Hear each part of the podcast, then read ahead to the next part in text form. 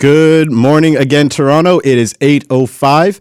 I'm your guest host, Glenn Bragonier. Thank you very much for joining me. Once again, if you've heard the voice, that should be the giveaway. I'm not Ben Mulroney. He is with his family and loved ones in Florida after the passing of his father, Brian Mulroney. We have been in touch with Ben. He wants to say to everybody who sends their love to thank you and he loves you all back. He will be back soon, but for right now, we're going to let him be with family and friends, and we will let you know more of details when we know them. Canada is finally catching up when it comes to online safety. And I'm saying that and not it's a good thing, but we are woefully behind on getting all of these privacy concerns, these issues when it comes to money coming in, who actually owns your data, who is looking at what, and really how hate is spread over online. It's become a problem. I get it that it's really an, it's a Sisyphean task to police the internet. I get that. But there have been very little attempts. And one of the big issues now, it's not all this bill is about, but a big one is the dissemination of hate and the access that children have to extreme, graphic, and pornographic materials. There are ways we are introducing this. A new couple of bills have been introduced. One of them is Bill C3, uh, sorry, is Bill C63 or the Online Harms Act. You've probably heard a lot about this over the past couple days about how it could affect your data, how it could affect your privacy, how much the government would have control over what you see and do. And realistically, there was a lot of worries that you could be charged or arrested before even committing a crime, almost like a minority report thing. There was a weird, uh, not predeterminism, what's the word I'm looking for? Oh, preemptive strike. That's it. And we all know throughout all history, whether it's fiction or fact, preemptive strikes always go over well. There's never been a time it hasn't, right? Like the war in Afghanistan went over great, right? Yeah. Yeah, so a preemptive strike to attack people for committing crimes before they commit them is truly the storyline of a dystopia, and that's terrifying. The good news is that may not be just the case. They may not be able to just grab information willy nilly and charge you without gaining any of the proper information. Once again, it's something that I think is good and bad, but the long and short here is people were really concerned because in the bill, when it's still you know being worked out and ironed out, there was a stipulation that essentially police would just be able to get your IP address if it was seen that you were spreading, well, essentially hate. There was more to it, but let's just stick with that. But in the positive bit of news, and this is where our judicial system sometimes really does come through. So, to every justice on the Supreme Court, congratulations, you did great. Well, at least the five who ruled in favor. The other four, go take a nap. But essentially, in a 5 4 ruling in favor of privacy, the Supreme Court asserted that there are charter protected privacy rights when it comes to police just getting your IP address, meaning they need a warrant before they can get your IP address, which is great because police have this tactic where they essentially say they're getting basic information for an investigation. They actually have a term for it that slips the mind. Ah, here it is. They call it basic subscriber information, and that is not just basic stuff. That's your name, your IP address, your physical address, your telephone number.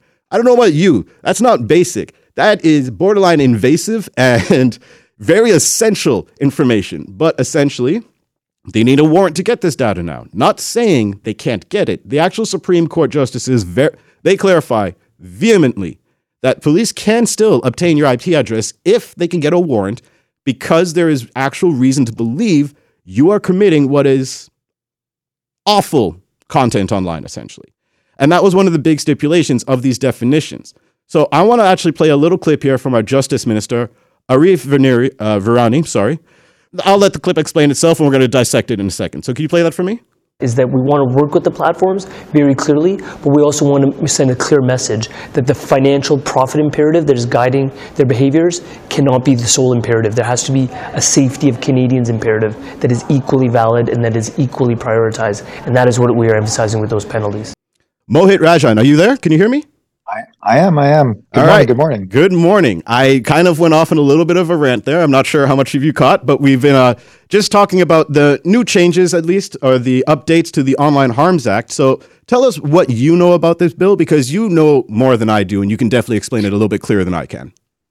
Well, I do appreciate the fact that it can seem a little bit confusing, especially to anyone who is interested or not interested. So, on one hand, many of us use social media, so mm-hmm. we understand that there is a definite, you know, uh, talk around the fact that there's some great parts about it and there's some not great parts, and most of us can stay away from the not great parts.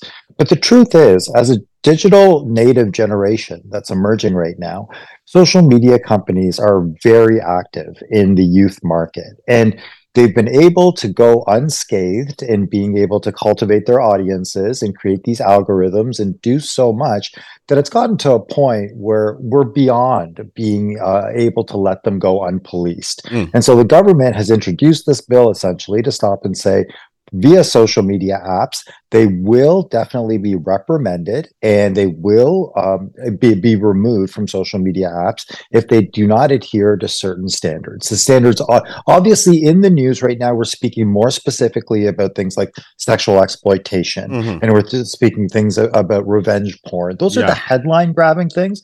But I'll be honest with you, the, there's a lot in this bill that has specifically about ideas that have, we've been talking about for a decade now. So I don't know if we're actually uh, moving far too far too fast yet.